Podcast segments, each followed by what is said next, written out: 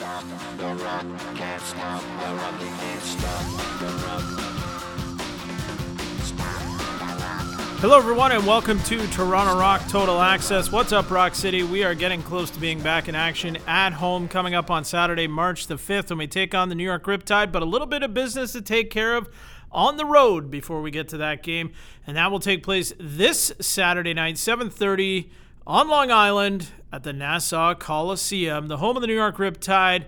The Toronto Rock will take on the Riptide for the first time ever. Of course, the Riptide came into the National Lacrosse League as an expansion franchise back in the 2019 2020 season that was cut short, and the Rock didn't end up taking on the Riptide. So, this is meeting number one all time between the Rock and the Riptide, and well, we're going to play them back to back weeks this Saturday and then next Saturday, March the 5th the big homecoming back to First Ontario Center, welcoming back fans. We'll have more on that later in the program. But th- right off the hop here on Toronto Rock Total Access, we are going to chat with Brian Shanahan, the long-time color analyst for the Toronto Rock and also in the National Lacrosse League. And Shanny will be making his return to the mic on Saturday, March the 5th, the same night fans are back in First Ontario Center. Coincidence? I don't know. Yes, maybe just a coincidence. Yes. All right. So, without any further ado, let's jump right into our interview this week with the one and only Brian Shanahan.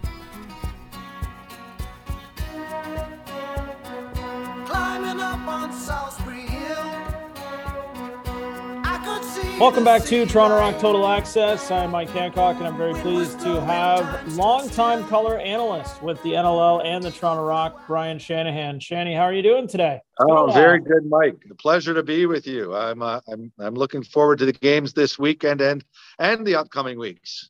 Yeah, and uh, let's talk about the upcoming weeks. First, you'll be back on the mic doing uh, broadcasts along with Matt Cullen and Ashley Docking on March the fifth uh, when the Rock are at home again against New with York a crowd, right? Yeah, with, with a, crowd. crowd. Uh, ex- excited to, to, be back into the rink? Oh yeah, I'm. I am going to be so excited for that game. Like not just the fact that we're, you know, I'm going to be back doing a game, but the fact that we're opening up. Uh, uh, First Ontario Place again for fans, and and correct me, I, I think I'm correct, that, but correct me if I'm wrong. That's unlimited by that time, right? It's full capacity. Well, we're, hopeful, right? We're waiting, I think, like everybody else, for March March first to actually happen and, and yeah, have those announcements officially uh, go. But we're minimum fifty percent fans, so we will definitely have fans back in the building. We're just waiting to see uh, for sure how many.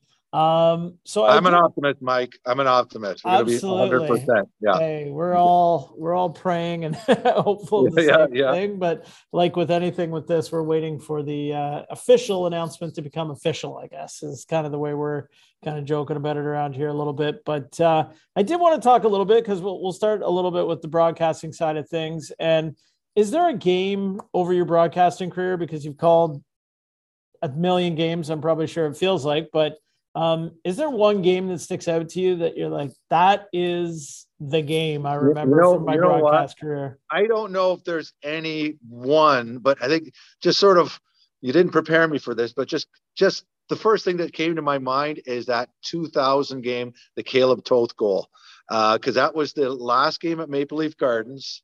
Uh, Joe Bowen calling it. It was I mean, the, the, the pitch, the fever in that uh, rink that day sold out, obviously, but the crowd, if when you, I'm sure you've seen the highlights many times. It is just buzzing the whole game, and to end the way it did was just ridiculous. I mean, that was you know Kaleb Toth scoring that rookie Kaleb Toth. I mean, that play most people know by now that play wasn't even designed for him. It was just everybody was looking to get the ball to Dan Stroup uh, who probably had double coverage. Toth scores that winning goal, one second left to close Maple Leaf Gardens. That was a very exciting moment. But you know, there have been lots of them too. But but I'd say that's you know being caught off guard. That's the first one that came to my mind. I really loved that game. Yeah, for sure. And I know, um, I, I, guess now a couple of years ago when we talked about and we did a, a podcast about the last goal at the Gardens and interviewed Kaleb Toth and interviewed Joe Bo, and there was some little interesting things that popped up about that game. I know Joe, it was an afternoon game. So Joe actually had to get out of there and, and go call the Leaf game, I think, oh, later that night, right? So some wild stuff. And when you talk about what's really interesting too, when you say the play wasn't designed for for Toth, they were trying to get the ball to Stroup. It's funny, and I'm not sure you may not have heard the podcast, but um, when Kaleb actually talked about it, he said that whole week at home, he had a buddy of his who was a lefty feeding him passes Oh my he God. thought that he was going to have that shot to take at the end of the game, and he said that story was true, and that and, and that's what it actually happened was that he had practiced taking that shot all he week. picked the corner like this, like he had about yeah. enough space for a lacrosse ball to get in there. Yeah. yeah. No, you know, you know the other thing I remember about that game, Mike. Uh, people might not know, but Maple Leaf Gardens had no air conditioning, and that was a late. I want to say May, maybe mid to late May. I can't remember exactly, but it was so hot. And I remember saying to Joe, I said, Are, are we going to be wearing our suits? And, all? and, he, and he just made the executive decision. He goes, Nope, Shanny, golf shirts, right? Yeah. we wore our golf shirts for that. It was so hot up there. Yeah. Yeah, an unbelievable day, and uh, yeah, a, a, huge memory I think for so many rock fans. And you know, we're hoping for uh, some new memories, I guess, obviously yeah. going forward. So let's talk a little bit about uh, this rock team this season. Obviously, uh, some struggles early in the season, two and three out of the gate, but things have definitely turned the corner in uh, in recent weeks. So I wanted to get your impression of of kind of what you thought of this rock team after four or five games when the team was sitting at two and three and how maybe that perception has changed over recent weeks after uh, four wins in a row and now the team sitting at six and three. Well, well, I will say from the very start, I think I picked Buffalo to be one of the top teams. I think I probably put them number one on my pregame or preseason rankings because I do think they are a great team. They've got so much talent, but uh, I mean, it's it sounds like I'm acting like an know-it-all, but you know, when the Rock were struggling, you know, they missed Schreiber for a few games. You, um, uh, Hellyer missed a few. There was, you know, between COVID and injuries, there was a lot of things going on. So it seemed like those first five or six games, they never had a full and healthy lineup. So uh, it's not surprising, and it's not like they were playing terrible. But uh, yeah, they were you know, win one, lose one. But I think lately they could easily be the hottest team in the NLL right now. They are playing as good a lacrosse for anybody. And you know, I do my power rankings every week, and you know, it doesn't look that impressive that I've got them ranked number five. But you, you know, you can't knock off. Uh, uh, you know, San Jose is you know won six in a row, and you can't knock. You know, and, and I always say like, you know, even though I think the Rock may be playing better than a few teams above them, you know, I'll, I'll, I'll wait till, you know, they, you know, these teams lose, you know, sometimes I'll say, uh, this team is, I'm not that impressed with the team, but they keep winning, you know, and that's, you know, a few teams have done that, you know, this year, but right now I am impressed with the Rock. And lately they do keep winning. And what is it now? Four in a row, but very impressive games. And the other thing I thought of too, Mike, was just thinking about the other day. Uh, you know, I think Toronto's very good. Like in the East, I think Toronto's very good. I think Buffalo's very good. I think Halifax is very good. Well, Toronto's played four games against those teams. They've only played two. Like, yeah, each of those teams have played the Rock twice. So, so there's a few. You know, they're going to beat each other, right? You know, that that's going to come up sooner or later. When those two teams play each other. So the Rock is probably in the thick of things as much as they are, if they keep playing as as well as they have been. Yeah, and I want to uh, before we talk a little bit more about the rest of the league, I, I still want to pick on uh, or uh, pick up on a couple of guys there that uh, have obviously stood out for the Rock during this uh, winning streak. And first guy I want to talk about is Tom Schreiber, and um, he's often an easy guy to talk about because he scores all the goals. But I think you know in the past he's uh, he's been a superstar player, but it seems now that he's gone to that other level, you know, above that into those top maybe three four guys in the game right now with the way he's scoring goals.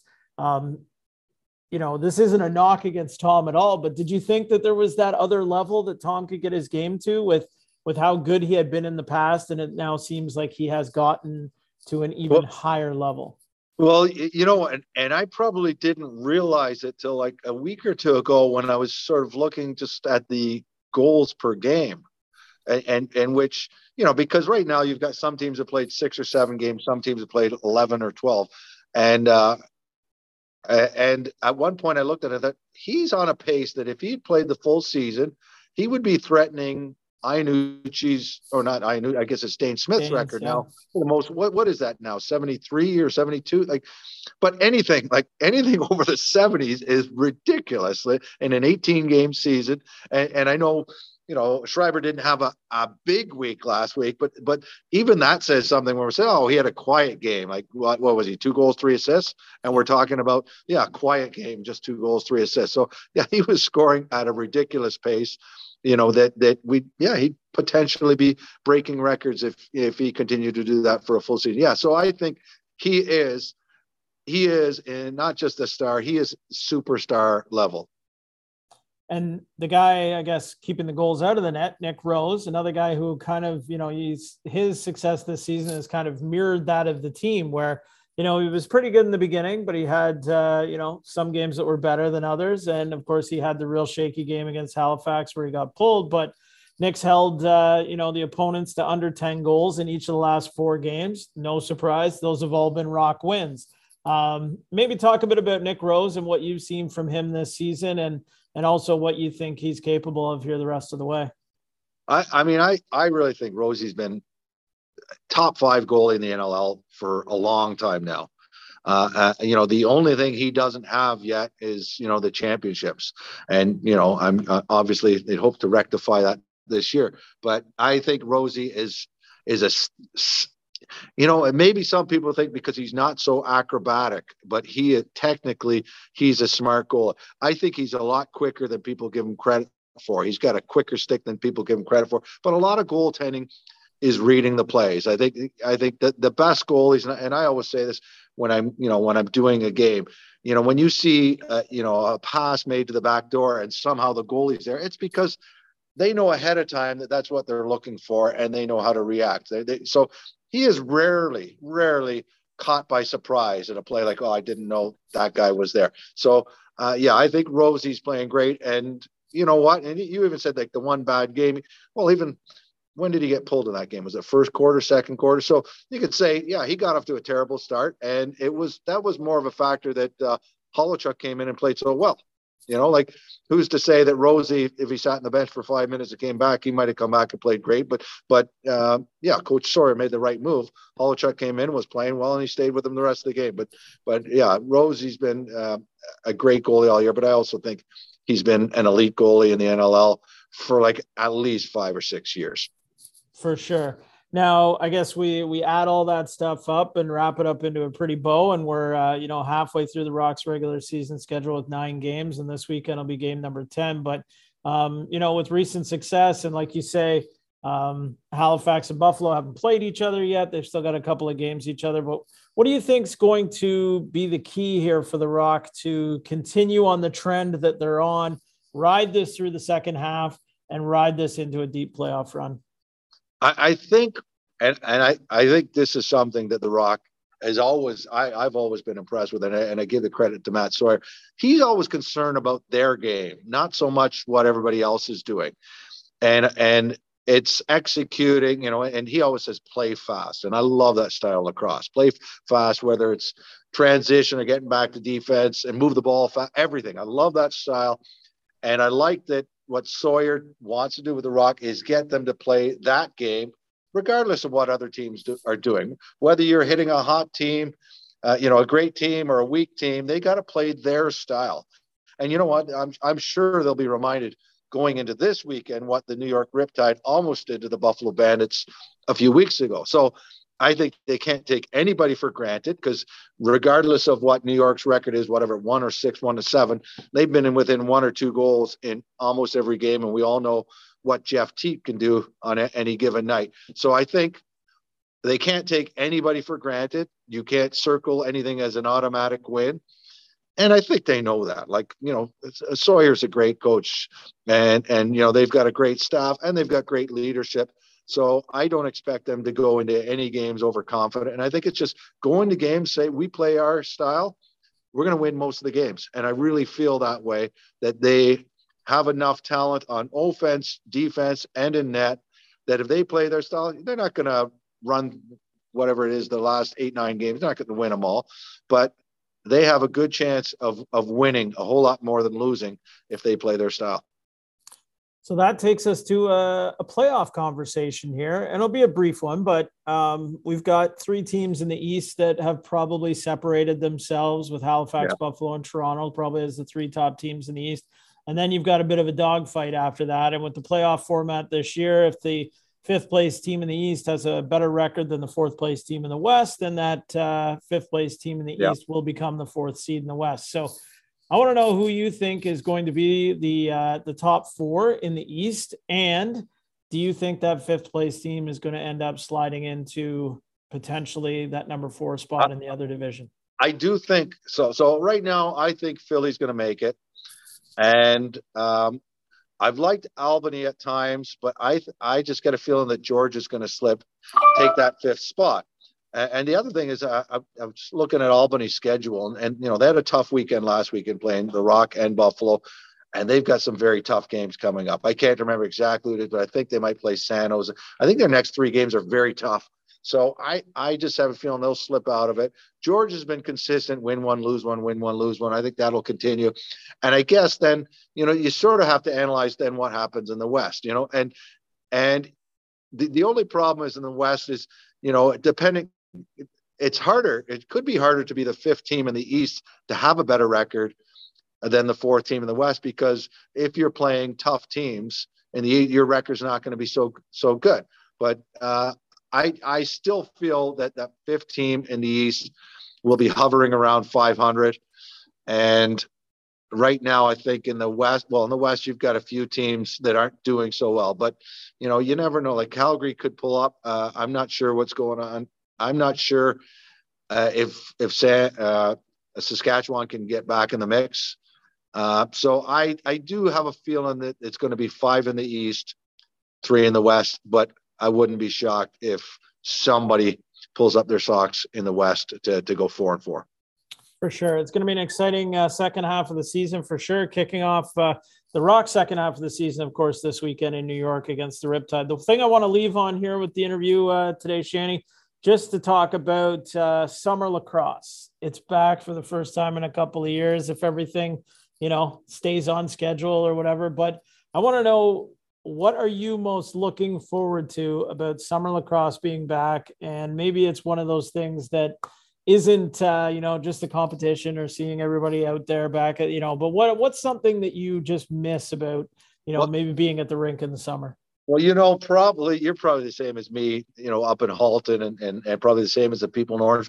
I just love the community, like of going to a junior A game in Mimico. And even though my, my son is overage now, but there is such a great sense of community and pride when you go to a junior A game. And I'm sure it's probably the same in Halton as it is, like I said, Orangeville and so many small lacrosse communities. So I love doing that. But I, I love going to the track to watch games as well. And, and, and yeah, it's it's the games for sure, but I I think I probably love just as much the social part of it that we have missed for so long. Just you know, seeing lacrosse people. like I said, I like the community in Mimico, but I also like you know going to the track and running into lacrosse people from all over Ontario because because as you know, the lacrosse world is a small world. It seems like we all know each other, and it's you know fun to bump into people. So I miss that part of it probably as much as the lacrosse.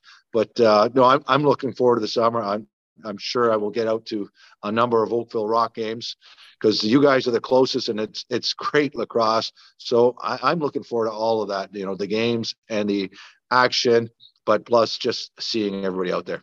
Yeah, absolutely. Can't wait for all that. And of course, can't wait to uh, have you back on the mic on March 5th uh, when the Rock are back at home at First Ontario Center. So, Shanny, thanks a lot for doing this. And uh, technology brings us together here today. So, hoping that uh, we can do this again in the future.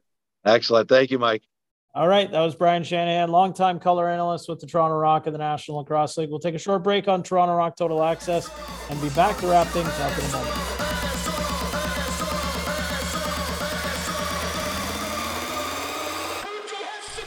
Thanks a lot for chatting this week on the program, Shanny. Um, we missed you, buddy. And like you, wrapping up that interview talking about summer lacrosse, I can't wait to get back out there into the local rinks as well.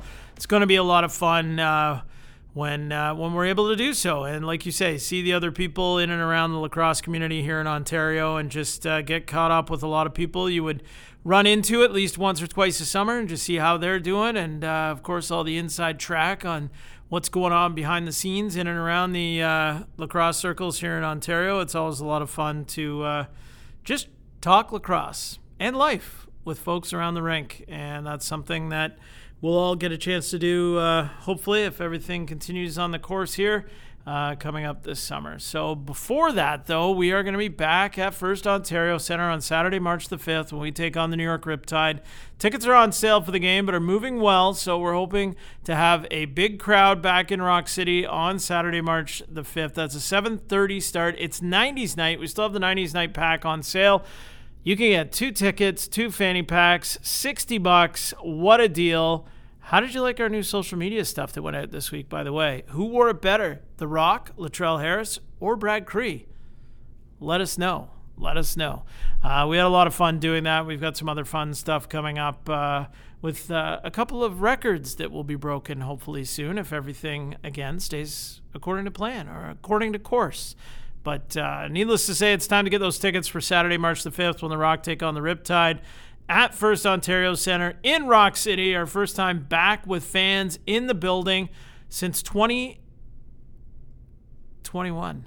Yes, that's right. We haven't uh, we haven't played a, a, game with fans this calendar year, if you can believe it. So our last time we were at home was Saturday, December the 18th. Nonetheless, we're back Saturday, March the 5th. Get those tickets. Get them now. First time in 2022 that you will be able to see a rock game in person, and that's exciting.